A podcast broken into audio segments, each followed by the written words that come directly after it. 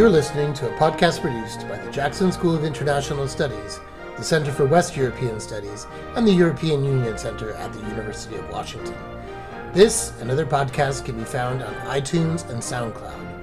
For more information, visit us at jsis.washington.edu slash EU West Europe.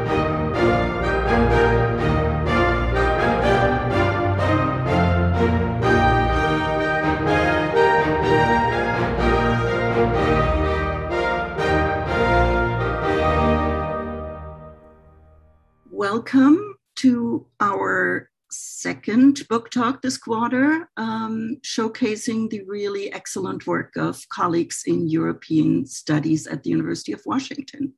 My name is Sabine Lang. I'm a professor of European and International Studies at the Henry M. Jackson School of International Studies.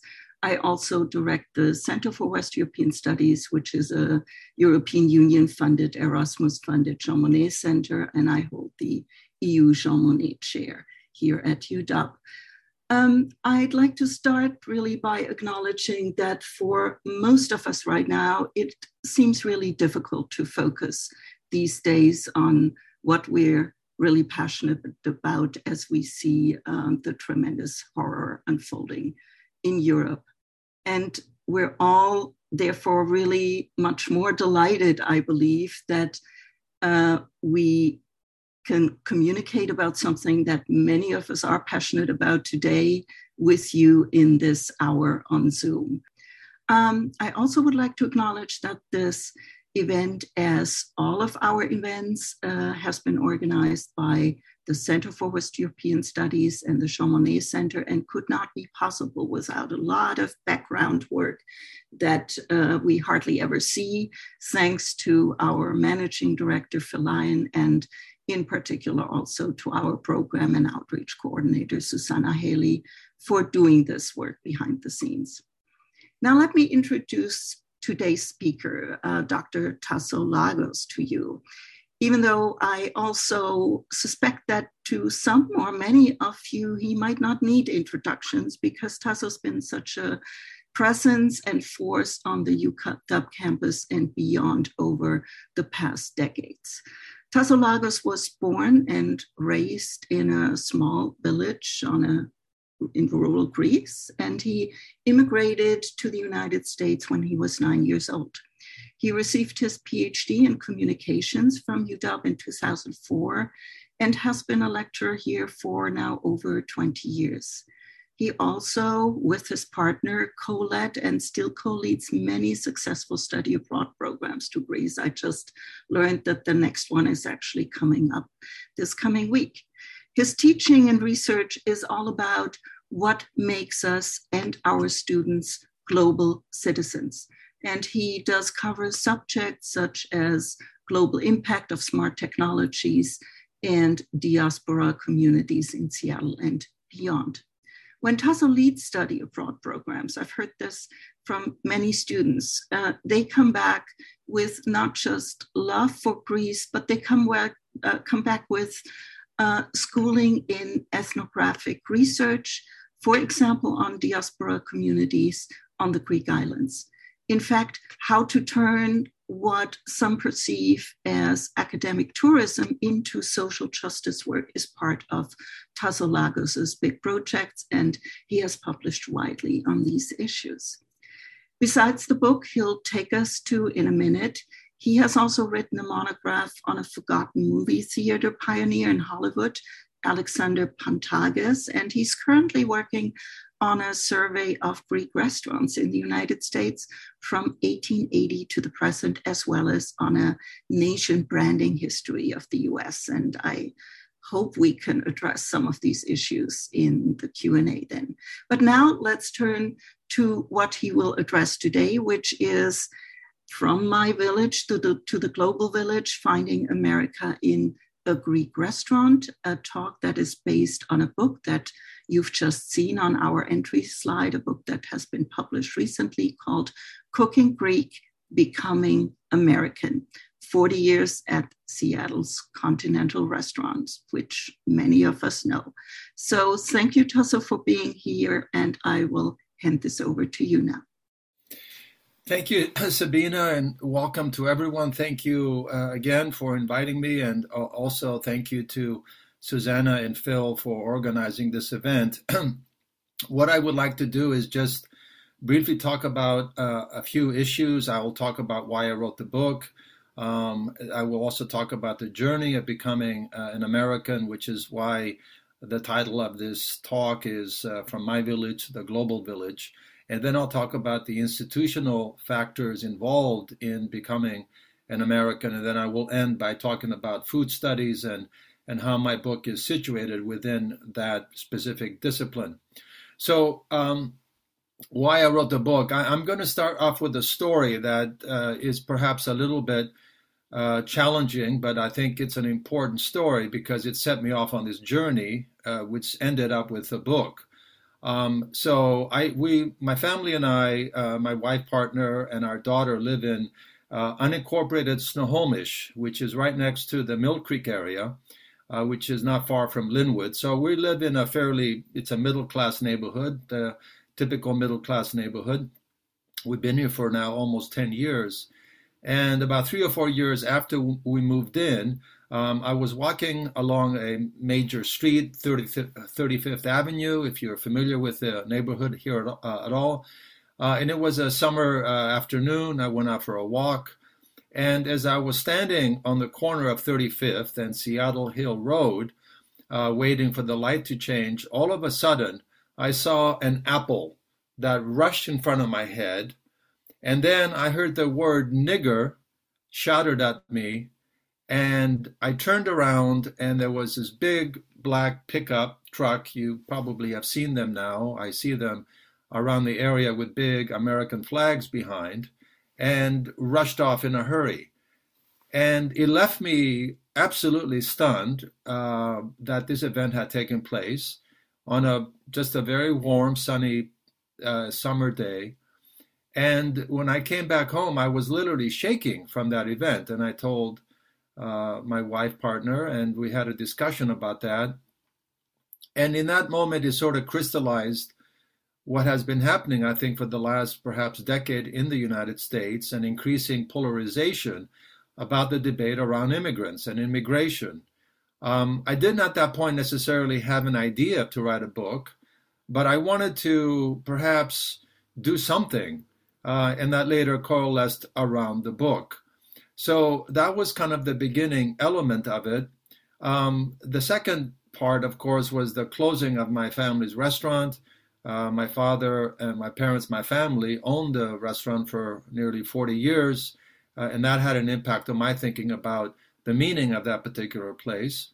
Um, and also just reading, beginning to dip into reading about uh, stories surrounding restaurants, particularly ethnic restaurants in the United States, and feeling like uh, they're a voiceless community.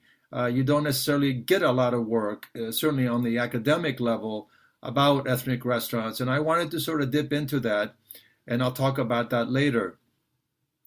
So, um, so that's the the essence, the beginning uh, of this journey. Uh, the second part is perhaps the more complex part is the notion of how one, excuse me, becomes an American. And I say complex because uh, prior to this, I always had assumed, prior to writing the book, I always had assumed that it was a fairly straightforward process.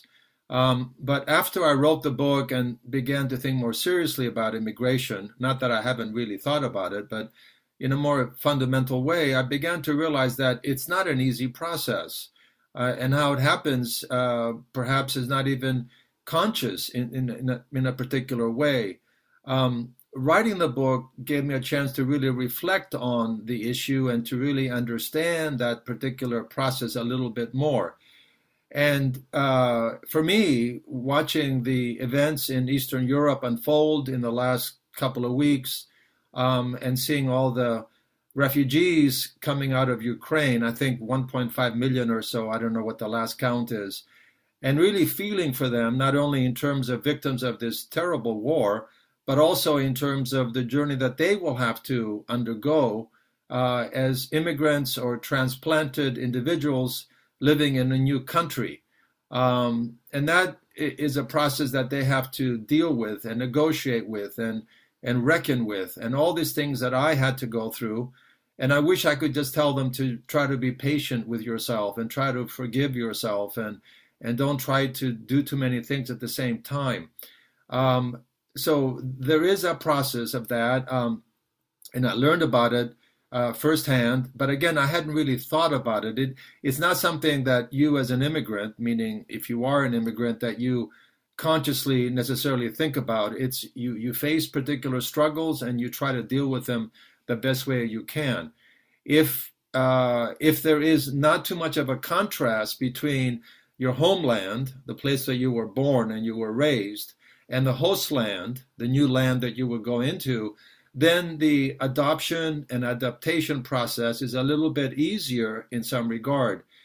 For me, it was more difficult because we came from a very rural Greek village, as Professor Lang just uh, mentioned. Uh, I didn't. I have no. I had no concept, conceptualization of the United States except for the stories that I heard from villagers who had either been there for a vacation or had uh, grandparents or parents who had been there for work. And the myth that kept coming up uh, before we left uh, Greece to move to the United States was America is the land of gold. There's literally gold on the sidewalks. And of course, that was the uh, first disappointment in my life that there was no gold in the sidewalks. I searched for it the first day we arrived. Um, so there was no preparation for us. Uh, we lived in a very small community, uh, mostly farmers. My father was a coal miner as well. Uh, I grew up, even as a young child, remembered very well uh, in the summers going up to the fields. There were we lived in a mountain village, and the fields were located above the village on a relatively flat plateau. Um, to cut the wheat, we raised our own wheat. We raised our own olives, which you turn into olive oil. There was an actually a uh, olive factory in the village, and I remember it distinctly because I don't know if you've ever been to an olive oil factory. It's a terrible smell, by the way, awful smell. And I remember the season, which was usually around September or so or October, uh, when the olive oil was produced, and it was just a terrible smell that everybody in the village smelled. Um, so uh, we raised our own vegetables. We uh, we had no indoor uh, uh, we had no indoor heating, no indoor plumbing. Um, just a very rustic village that we would consider in the United States probably something from the 19th century. So we were very unprepared for the transition um, to the United States. Uh, we, uh, we, left Athens, we flew to Brussels, and then from Brussels on Sabena Airlines, actually, we flew to New York City um, where I saw my first African American, uh, which was absolutely shocking for me. Uh, and then we flew to Seattle. And I remember the uh, flight, I happened to be sitting on the window as the plane was descending upon SeaTac Airport, um, and just seeing this vast carpet of lights. Like somehow in America, uh, darkness had been banished. Uh, and uh, I say that because in Greece, uh, in our village, there was the village and there was darkness, and then in a in a far distance there was another little circle of lights for the next village. So the idea that you would have this carpet of lights was completely foreign to me. Um, so we came into a new culture, a new society, a new language. I only knew the word no in English, which would get me into trouble when I went to school. Uh, the food, the climate, everything that you could imagine was completely different to what I had known in the village in Greece. Um, my first day in school was on a Monday. We had arrived uh, to the United States, to Lynnwood actually, to stay with my uncle in his apartment right off of Aurora. Uh, they're called Viking apartments. Um, on a Saturday, and then by Monday morning, I was in school. And in Greece, we always wore shorts to school because that's what you did, even during the winter. Uh, at the time that I arrived in the United States, shorts were not, they were verboten. Uh, and uh, the teacher looked at me and my pants and pointed to my house and told something to Uncle John, who accompanied me to school. And uh, Uncle John said, You have to go back and put longer pants. Um, so that was something that remained with me. So the transition was quite difficult I was very unhappy for two years. I remember telling my mother at one point that I would walk back to Greece. Um, so very difficult times. Uh, the transition was quite quite difficult, and eventually, of course, um, I had to learn. Um, I had a very bittersweet relationship with the United States. I always regarded for many many years the United States as as a kind of an enemy because it took me took me away from my beloved village, which I had known and was accustomed to. I knew the the the mores, I knew the seasons, I knew the the way that life operated. I had my best friends and everything. That was all gone. Um, so I had very much of a mixed feeling towards the United States, and it took a very very long time to begin to appreciate what this culture can give us. Uh, not that to say that there aren't problems here, but I began to appreciate that um, that the country does offer opportunities that I would never have had in Greece, and so forth and so on. So that process, that complexity, is something that um, I talk a little bit about in the book. There's so much more to say though, because I, I, I don't I, I tried not to talk too much about myself, although I ended up doing so. This was more of a biography of the restaurant I wanted to look at the restaurant as if it was a living human being, which in, in a certain sense it was. Um, the third, so, uh, and we can talk more about the notion of becoming American, and particularly, I think, uh, in the last few years, how that debate has become much more polarized uh, than it ever has before in the time we've been here in the United States. The, the third part is this notion of institutional factors. And this is the, was the surprising thing. Uh, the book, uh, just to go back, and then I want to touch upon uh, the institutional factors involved.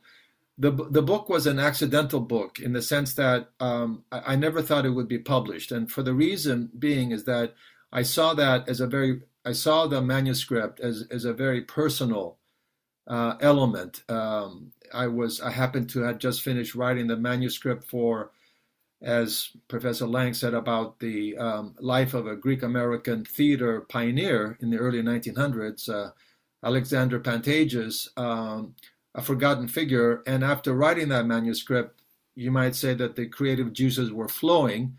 So I sat down and over the course of two weeks, I wrote the, the manuscript. And my intention was just to put it aside and forget about it. Um, I had a contract with uh, the publisher to do a book, uh, a wide book about Greek restaurants in the United States, which I'm still under contract to do. Uh, and then COVID hit. So it was not possible to do any research for this big survey uh, book of Greek restaurants in the United States. Um, so I decided to uh, write to the publishing company and said, well, I can't do any research. I can't go to Detroit to visit Greektown and learn more about what was happening there and collect some archives, go to the local library. There's also a museum there. Um, because of COVID, it was at that point it was difficult to fly anywhere. So um, I asked them if they would be okay with me writing a memoir of the family restaurant, which was supposed to be part of the larger survey book. Uh, and they agreed to that. And uh, then I thought, well, let me go back and and look at my manuscript and maybe use that as a template and, and then write something something new. So I read the book and I realized that, well, it has some merit, so maybe I can build upon that. So I did some more work on it, uh, and I sent it to the publisher, and they really liked it, uh, which was very interesting. Um, and they decided to publish it, and uh, it was quite uh, a journey in that regard because um, like I said, I never expected that to happen. But in writing the book, not only did I have to confront uh, old ghosts about what it means to become American, what it means to be an immigrant in this culture, uh, I also began to understand something about the restaurant and what it did for us and how it helped us to become Americans. Uh, in the book, I referred to that process where the restaurant, in a sense, was a school for us, teaching us how we can join the American mainstream culture. Um, when I when you deal with perhaps 150, 200 customers every single day of the operation, you begin to understand something about the culture because you are, in a sense, forced to negotiate it with it. You you can't stay in your house uh, all the time, but now you're you're facing the public every single day. Uh, and this was the the shock to me to understand that it wasn't simply a process of my family and me, me and my family, uh, becoming Americans on our own, perhaps by osmosis, perhaps by encountering the culture as I did in school and so forth. But it was the restaurant as an institutional factor that made that um, process of adoption and, and, adaptation.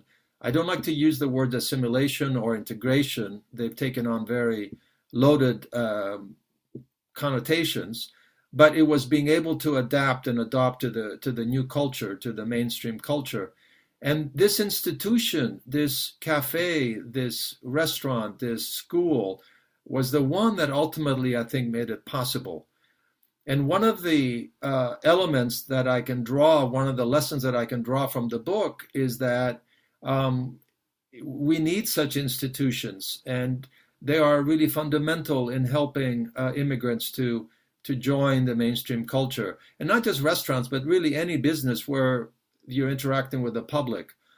Uh, we were lucky that we came into the restaurant. Uh, my my father bought it in 1974 at a time when uh, it was easy to uh, operate a business. Rents in the university district were very reasonable. Um, it didn't require a lot of money.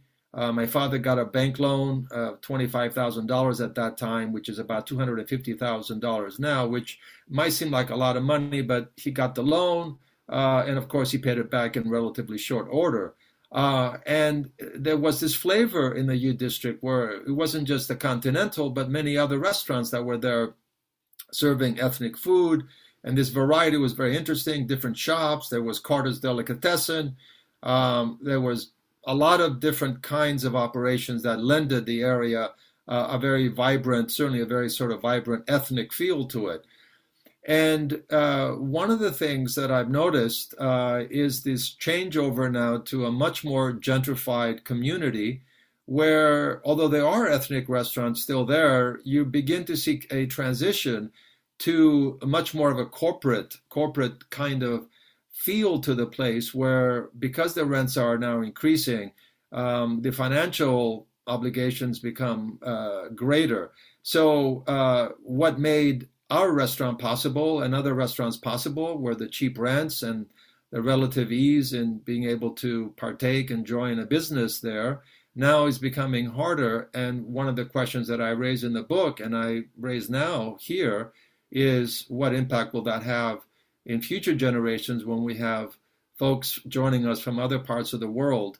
How are they going to be able to adapt and adopt to the society? Um, so I just I raised that question broadly speaking. Uh, the last part is trying to situate my book within the, the general uh, food studies um, discipline. It's a growing movement. Uh, in that regard, I'm also kind of an accidental part of this uh, discipline. Um, I was offered to teach a class on food studies, of all things, uh, a few years ago at the University of Washington. And that's when I started really thinking about ethnic restaurants in a in a particular way. Uh, we had an assignment where I asked students to go up the Ave and interview folks uh, to go into ethnic restaurants and, and, and talk to the owners or the managers and try to understand their situation, what they've gone through, how they got into the business, etc. Um, and it, it was uh, an opening salvo in understanding the, the, the, the, larger picture of food studies. Um, I mentioned earlier about uh, this one author her name is uh, Jennifer Eight Lee. Uh, eight is her middle initial, by the way, the number eight, who wrote a book called The Fortune Cookie Chronicles about Chinese American restaurants, uh, which was uh, extraordinary to me because it really allowed me to see that uh, there's a lot of ethnic restaurants. There's a tremendous contribution of ethnic food to our society here in the United States. But a lot of times, biographies or work around restaurants, ethnic restaurants, hasn't been very common until really very recently. Um, certainly around Greek restaurants, uh, there hasn't been a lot, although I'm starting to see more work uh, around that. Um, so it, was really wonderful to see other writers who began to open up uh, this venue of speaking about uh, ethnic restaurants, their experiences, the contributions they made.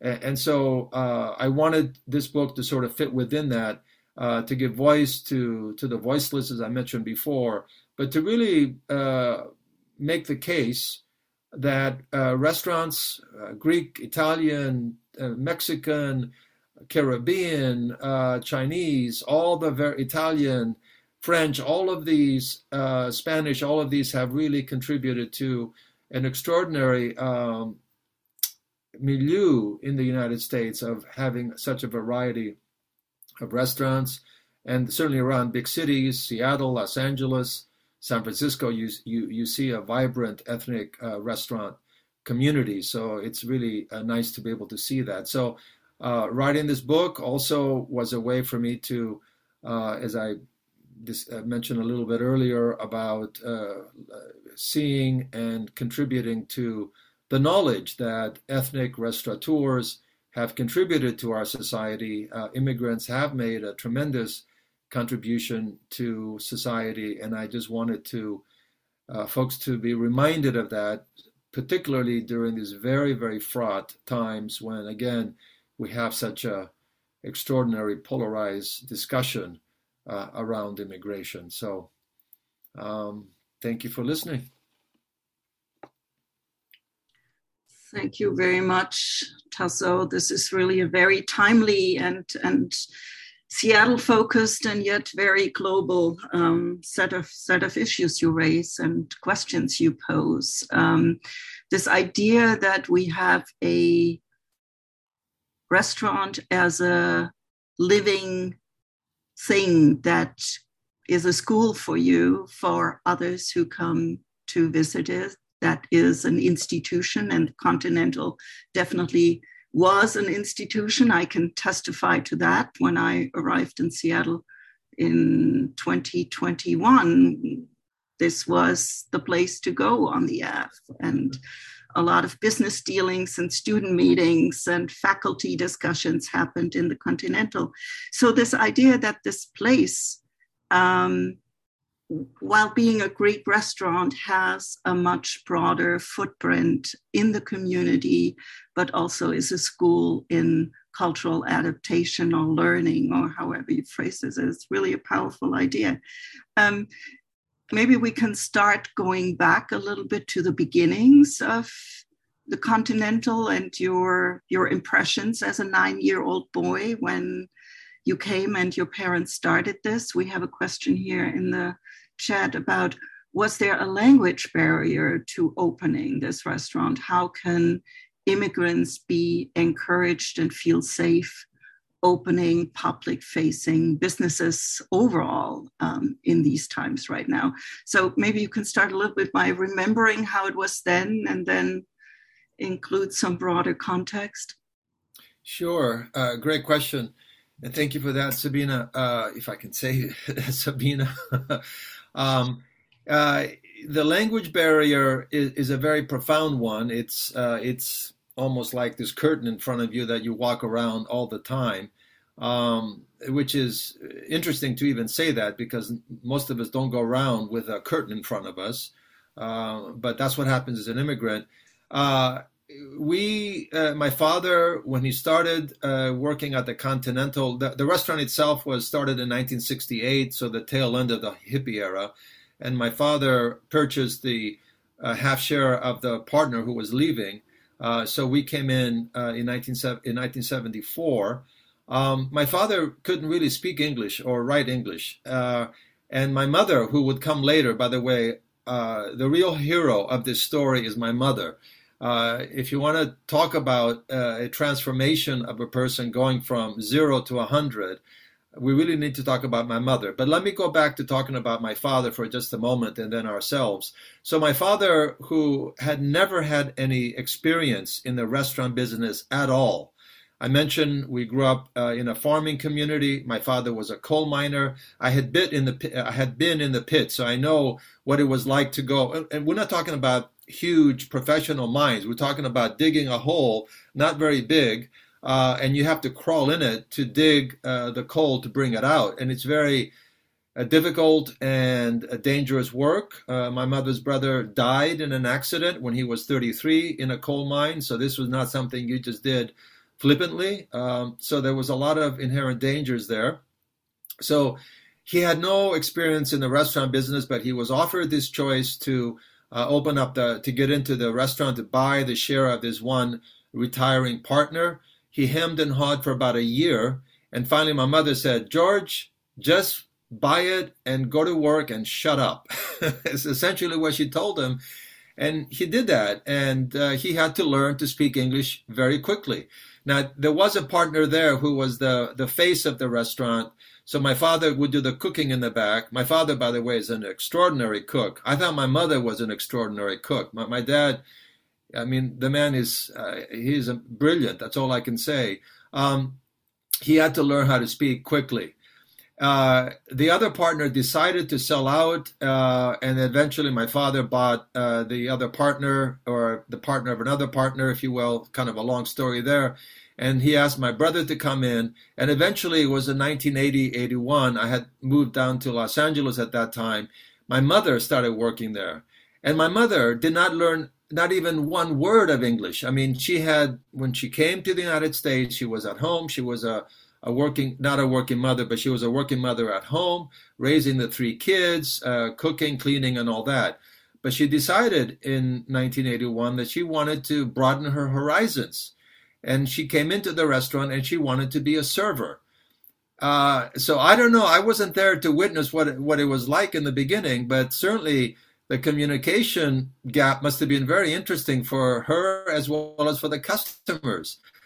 But what was extraordinary was in short order, I think it took her a couple of years or so, she began to learn to read and write uh, and ended up managing the restaurant. I mean, my mother, if you look at the book, I, I try to make this case is that here was a very simple girl. I think she managed to go through the fourth grade in elementary school or even third grade before World War II started, and she was a young girl. Her father was killed. Uh, and and all of a sudden to go into the restaurant and to see these rock and roll musicians come in there and call her mom uh, was just extraordinary. Uh, so eventually, uh, we were forced to learn the language because if you're working and there's a customer in front of you and that customer is hungry, you are forced to learn very quickly. And that's what happened with uh, the language barrier. But it was always there, uh, I can assure you. Yeah, I can imagine that. And, uh, you know, kudos to making that transition for your parents in particular. Um, we have a couple of questions here that um, are in part personal, in part related to, to food. So um, Alex Holman asks uh, about the identity of the food that was served by your family in the restaurant. How was it described by your parents? Did they see oh. it as a straightforwardly Greek cuisine? Uh, what were the changes that they had to make to adapt to US conditions, styles, tastes? Um, do you remember anything about that? Was that was that discussed at the dinner table? How to sell this to the Americans? Oh, I can tell you so many stories about that. It was amazing. That in the Jennifer 8. Lee's book, The Fortune Cookie Chronicle, she talks about trying to find, learn more about uh, Chow's chicken, which is I, I'm, I, maybe I'm mispronouncing it, which is a big dish uh, in Chinese restaurants. And she found out that you know there was an actual general named Chow, uh, but where the recipe came from, nobody knows. It was probably made up in the United States uh, we knew from the beginning that um, the food that we served, with the exception of the lentil soup and the avgolemono soup, there was nothing really Greek about it. Uh, pita bread is not Greek. Uh, souvlaki is not Greek. I never had that in Greece. Uh, these were all really Americanized food. Uh, the Greek fries, the Greek fries were these russet potatoes, and we would put oregano on it. That's not the fries I ate in Greece. So um, it, it was always kind of a challenge for us to uh, try to make the restaurant to to give it a more uh, an authentic flavor. And every time we try to do that, we failed. Uh, and I give you sort of a couple examples. Uh, my father wanted to uh, uh not only serve kind of a, a, hamburger, if you will, made with beef, he wanted to serve a hamburger made with lamb beef. Well, Americans are not used to lamb because lamb has a very strong smell. If you ever eaten lamb, it's a very distinct smell. Uh, and that went over really, really badly. Uh, and we just stopped right away. That experiment just failed. Um, the other one was he, my father tried to introduce real feta cheese into the cuisine. If you go into any Greek restaurant or any restaurant in the United States and you're served feta, I can almost assure you that feta comes from Vermont uh, and is made out of cow's milk. So my father wanted to actually have real feta imported from Greece, made from sheep and goat milk, also a very strong flavor. And that fell completely flat. I mean, people just we you know they ordered a, a side of feta cheese with her meal, and out went the the real feta, and they promptly came back and said this there's something wrong with this cheese. It's moldy or something. This is bad cheese. Take it back. I, I don't want to have it. It wasn't. This was very expensive but real feta cheese. Uh, the ultimate story about trying to give more authentic um, food in the Continental is my father, after years and years of serving these Greek fries, which were not Greek, uh, he decided to actually serve potatoes like the kind that we ate in the village. Um, so we stopped the Greek fries one day. I happened to be there, so I saw this with my own eyes, and we started serving these potatoes. Well, the first customer uh, that received it looked at it apparently, and he took the plate. He came back to the restaurant, w- confronted my father, and said, "George, what is this?" And my father explained to him, "This is these are real Greek potatoes." He said, "No, they're not. And if you don't give them the real potatoes back, I'm going to kill you." So I'm standing there now, just a few feet away from my father, wondering, is this man for real? Should I be calling the police right now? Is my father in danger? Uh, well, I can tell you that day, that very day, we had to get rid of the real Greek potatoes as we knew back in the village and replace them with the fake, real Greek potatoes, the russet potatoes with the um, uh, with the oregano to make them Greek. So um, it was always a struggle to to negotiate what is really Greek food, what is Americanized Greek food, um, and so forth. But it was a losing battle uh, with the cust- at least the customers that we dealt with. Maybe it's different in other restaurants, but from our perspective, it was uh, a losing battle. Well, I don't think you're alone with Greek food and that. This is a very general sentiment, I think, about many ethnic cuisines that adaptation goes one way um, towards the towards the buyer here. Um, Another question we have from Mark Rossman, who says, Hi, Taso, um, and is asking uh, if you yourself did ever consider going into the restaurant business and work there full time. Um, and if not, how did that transition or how did that decision um, transpire and how it how was it met by your family? Wow, uh, yeah, that's a that's a uh, wow. I don't know exactly. I'll try to answer that. Um, there were there were many times uh, when the thought of uh, taking over the operation for my father and my mother, who were you know getting old. by the time they retired, my father was in his 80s uh, and my mother was approaching mid to late 70s. So you know they had spent a lot of time there um, and and I considered it for a long time, many many years. I thought it would be nice to sort of carry that tradition, and then to sort of modify the restaurant uh, and maybe update it and change it and so forth to a more modern cuisine and all that.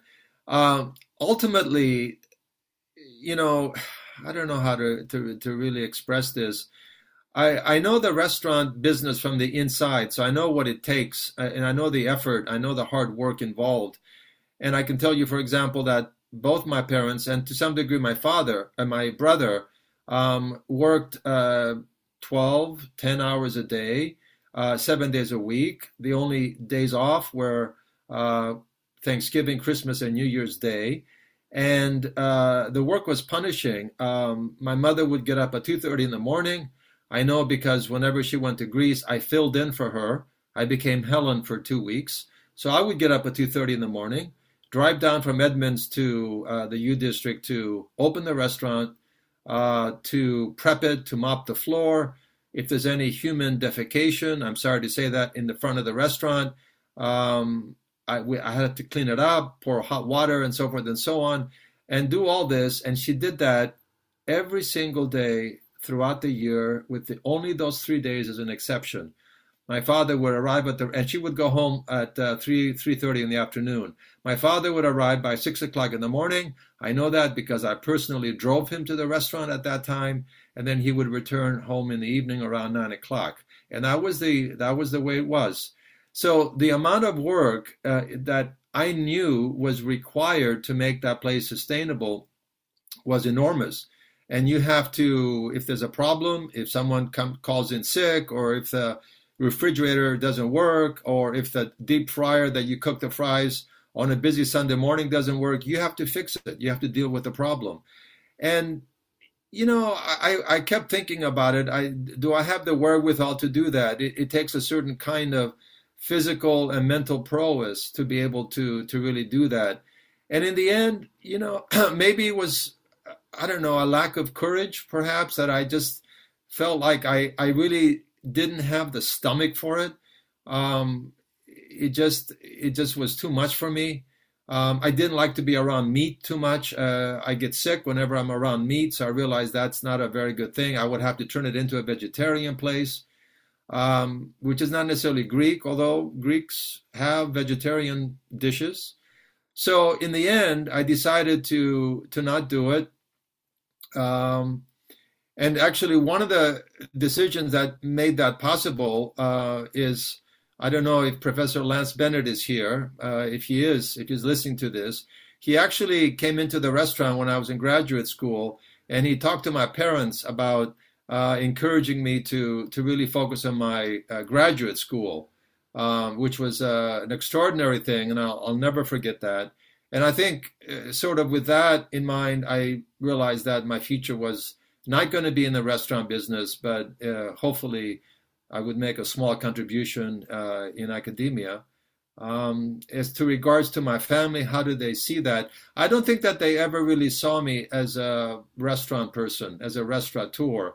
Uh, I think my brother was the one that wanted me to take it over, but my parents, no, they never really saw me. They, um, I'm a sort of a shy person, to be honest with you. I'm I'm an introvert, so the idea of dealing with the public every day just exhausts me. So I, I don't know if I would do that. Mm-hmm. So in the end, um, my father sold the place to a very nice Chinese American family who own it to to this day. It's a Hawaiian barbecue place uh, and I've never been in there since. They could probably all tell stories about adapting Hawaiian food. Indeed, um, that's that's that's a very um, honest and frank um, assessment of where you were growing up, um, how hard it must have been to to work in this place um, for your parents and for you seeing it, and then um, having advisors. Lance Bennett actually is here, and I see a question by him. Um, having advisors who pull you in another direction and having parents who don't oppose this. Um, so um, seems like it all worked out. Um, Lance Bennett, though, is asking, besides the fact that he's saying here he came to breakfast quite regularly at the Continental and loved the food, um, but he also um, is worried about what is happening to small family restaurants of all sorts um, as they are threatened, um, not just in Seattle, not just on University Ave, but um, in all of the US by, by chains that are coming up, by gentrification chains that um, you know appear to be ethnic, selling ethnic uh, allegiance, the Olive Garden, the Chipotle, um, yeah. but does that uh, is Lance Bennett's questions, does that affect our perceptions of immigrants one way or the other? And what does that do to the capacity of Americans to appreciate traditional cultures? Um, Yeah, uh, I think uh, to go back to the first part, there's no question in my mind that uh, a place like the Continental, if it was to open today, would open up in a very different uh, milieu where it would be very difficult to sustain it. So these so-called ma and pa operations, which uh, for many um, ethnics is how they start, um, you see that disappearing. Uh, you know, if you look at the New York, if you read the New York Times, it seems like just about every week there's an article about some uh, institutional place, whether it's a restaurant or a record store or some place, uh, uh, photography store, etc., that was been there for a long time and all of a sudden is closed because of, as Professor Bennett says, um, that gentrification, the rents go up. Uh, you can't, you know, you can't compete with the Starbucks of the world and so forth. So that does change, and it makes it much more difficult. And that's why, again, to go back to the institutional factor, that these places are not in existence anymore, that will make it much more difficult for immigrants to uh, be able to adapt to the mainstream culture. As regards the ethnic food, you know, that, that's a very kind of a tricky question because there is a perception of immigrants uh, in this culture. And for many non immigrants in this society, they, they get a chance to understand a culture primarily through food. That's how many Americans were and are introduced to a different culture by its food. Um, and when that food begins to be given to us in a much more different atmosphere, you might say, than what happened at the Continental, your perception uh, of that food is changed. Uh, and uh, I think that's, in a certain sense, perhaps there's something benign about that, but at the same time, there's also a quality that is lost. And when I say quality, one of the main elements to the Continental was, and I don't think it was done deliberately, but it was really done by accident, was my father and really my family. After at least I began to see it, you know, it took a while, but I eventually saw that what they had done was to replicate a kafeneion, a Greek cafe in the village that was an institution.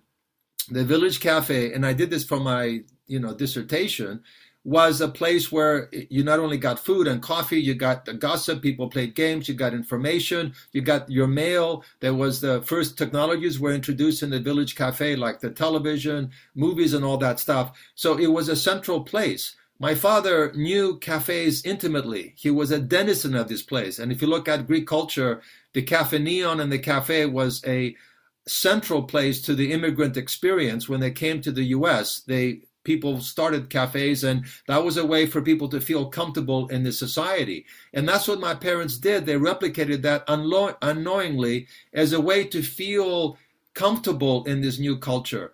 So when people came into the restaurant they were always amazed like you could have a you could sit down and have a cup of coffee and sit there for 6 to 8 hours because that's what happened in the Greek cafe in the village. You could have a coffee there and sit there for 10 hours. It doesn't really matter and that flavor, that unique flavor, I think is lost when we have these more efficient, more transactional places that are not necessarily about ethnicity quotation marks, but are really more about, you know, uh, earnings per square foot, uh, corporate um, expansion and all that. And I think there is a difference there. I'm not opposed to corporations, don't get me wrong, but the flavor begins to change. And I think that's the quality that I see that I, that I fear will happen as fewer of these ethnic places are opened by real, you know, ethnic ethnic who only have that particular business.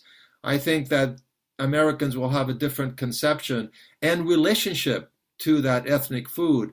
Um, and that's what I think I, I, see as a downside to what's happening uh, in Seattle and elsewhere. Mm-hmm. Mm-hmm. Thank you. And I think indirectly, you, you now uh, have answered a couple of questions that were appearing in the chat about what this quality was of community creation going on in the Continental, whether that was by design, whether it, it emerged organically. Um, the way you describe it, it was taken out of experience of your parents back home and translated and worked on the University Ave, right? Yes, and and I didn't mention very excellent. I didn't mention also the the, the hospitality element of the continental was also something that was ingrained. Uh, if you know anything about Greek culture, the word is philoxenia. Uh, philo means friend, xenia means stranger. So philoxenos, uh, you're a friend to uh, to strangers, and that's something uh, I can attest to. And there was a specific, I give you example of that, not just from the restaurant, but um, as you know, I take students to Greece every summer uh, and also in the spring break. And I had a summer program where we spent a few days in my village. And it was the afternoon, and I uh, the custom in Greece is to take a nap. So I went to my grandmother's house and was taking a nap. And then I heard my name Taso from the street below, and I knew it was one of my students. So I got up and I rushed down and I my image in my head was, oh, something had happened. One of my students got into an accident. There was a leg broken, or who knows what happened. And there were two of my students there, and one of them came up to me and he was absolutely exasperated. He said, Taso, you, you, are not going to believe what happened to us. We were walking up the street here in the village, and this man came out and, and grabbed us and put us down in, into his living room and fed us for two hours, kept giving us food and kept talking to us. I didn't know what he was saying, but he just kept giving food and giving food. So what should we do? I said, just go back, take a little piece of, you know, buy a chocolate and go back and say, Efcharisto, thank you, and everything will be okay. That sort of hospitality is what we grew up with. And that's what my father understood, and my mother, and my brother, and myself, and my sister. So whenever someone came into the restaurant, usually we knew their names. They didn't even have to open their mouths, and we could go and do the order for them. Uh, if you know, Bill Gates' mother used to come in. Mary Gates was a little short woman, very fastidious, always ordered the same food every single time. Um, she was on the, the Board of Regents. And I remember the story, and uh, she went up to my father one day. She said, George, my son one day will become a very famous electrical engineer. Talking about Bill Gates uh, that was sort of the interaction we had with our customers. And we knew them, they knew us, we knew their names. My father would give candy to the kids. Those kids would grow up, have kids of their own, and my father would continue giving them candy. Uh, one other thing that I'm always was very proud of my family, whenever a person who was in transition came to the restaurant, it didn't matter who that person was, they always, always got a free cookie and a free cup of coffee. Always. There was never an exception. Never an exception. So that sort of hospitality, uh, that's that was ingrained in us. We brought that Greek culture to to the uh, to the to the continental. That's who we, we were. We that's who we were, and that's who always will be. And I'm very proud of the the, the many friendships we've had. And I know that uh, when the restaurant was sold, and uh, when I was on the campus. I don't think a week went by when someone didn't come up to me and say, Taso, why did you close the Continental? Why did you do that? And I had no answer. I had absolutely no no response to that, and I still don't have an answer.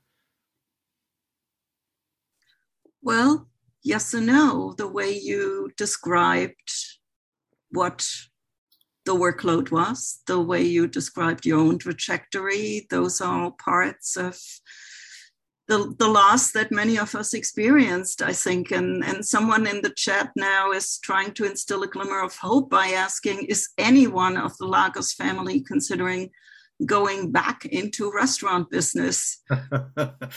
uh, okay, let me tell you something. Uh, since the restaurant was closed, I cannot tell you how many dreams I've had. I have had of the restaurant being open. In fact, three days ago, I had a dream where the Continental was open. My brother decided to open, and all the customers came back. It was thriving, and I was there trying to help and do the you know best what I could. Uh, th- this is a dream. Uh, no, sadly, it's not going to happen.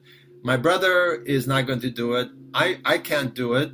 Uh, my sister, she has a very successful career uh, as an academic in California. So, uh, you know, the, the book is, I don't know, the closest thing to the Continental. All the recipes my father ever had were are in the back of the book. I even have my recipe for Taso's breakfast. It's all there. So, you know, maybe you can start your own Continental in your house. Maybe there will be thousands of Continentals that will be spawned from this book. If so, fantastic. But that particular place, the Continental, as a third place, as a place of poetry, that's over. It's never going to happen. And so I think we all have to recognize that. I have to recognize that. And uh, we have to um, respect other places that, or we have to honor other places that are like the Continental, uh, like the Bulldog News is still around. You can you can honor the Continental by going to those places. Mm-hmm, mm-hmm. Very good point. So we only have a few minutes left. Um, let me maybe um, go on from this iconic continental story towards your next project and questions about what will that look like? Do you expect in your history of uh, greek restaurants since 1880 to find similar stories across the united states? Uh, what, what, what are your questions there? Well, yeah, this is this is the huge project that's staring at me in the face every single day. And there's really two ways that I can go in this regard, and I'm still I haven't decided which way, and perhaps someone can offer his or her opinion. Uh, it could be kind of an extension of the continental book where I look at restaurants, but from a larger perspective and look at trends and see how uh, the restaurant the how the flow of restaurants, the development, how it went westward and so forth and so on. What was its relationship to the Greek communities where Greek restaurants opened?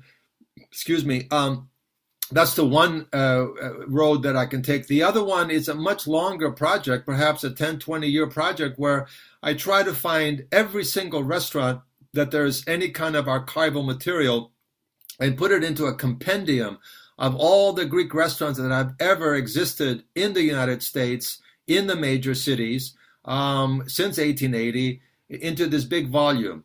Uh, to find out who owned it, how many people worked there, what what were the names of the people, to show us exactly what uh, ethnicities were there involved in the in the prep, in the kitchen, and so forth. Um, to look at trends. So these are the two ways, and I don't know which way. Um, I maybe both. Maybe I'll do this initial one and start doing this other one. Uh, to leave it as a archival record of Greek restaurants in the United States for future uh, academicians and researchers to have that information and maybe also create a website where that information will be there available to you. So you can click, for example, Seattle and just click on map of the streets of downtown Seattle or uh, the environs of downtown Seattle. Click on a place and you can see the name of that restaurant, when it opened, when it closed, who was involved, etc. Because uh, I think that will be of immense value. So um, this is this is what I'm faced right now, um, and I will hopefully maybe get some students to help me because uh, it's a monster of a project and uh, wish me luck. Which we definitely do, and yes, involving students in that kind of research uh, could be could be an added value for for everybody here. Um, I would like to close by thanking you very much for sharing very personal thoughts, but also very political and and uh, food inspired thoughts with us. Um, you will get the chat from me, the Q&A from me. We will save that and it will show you how many people just said, hi Taso, we really miss the Continental. Um, we're looking forward to reading the book. So a lot of your friends uh, would, would like to know more about the story. All right. Thank you so much for being with us. And uh, we'll look forward to the next chapter with the big comprehensive account for ethnic cultures in food cultures in the US. Thank you. And everybody have a good day.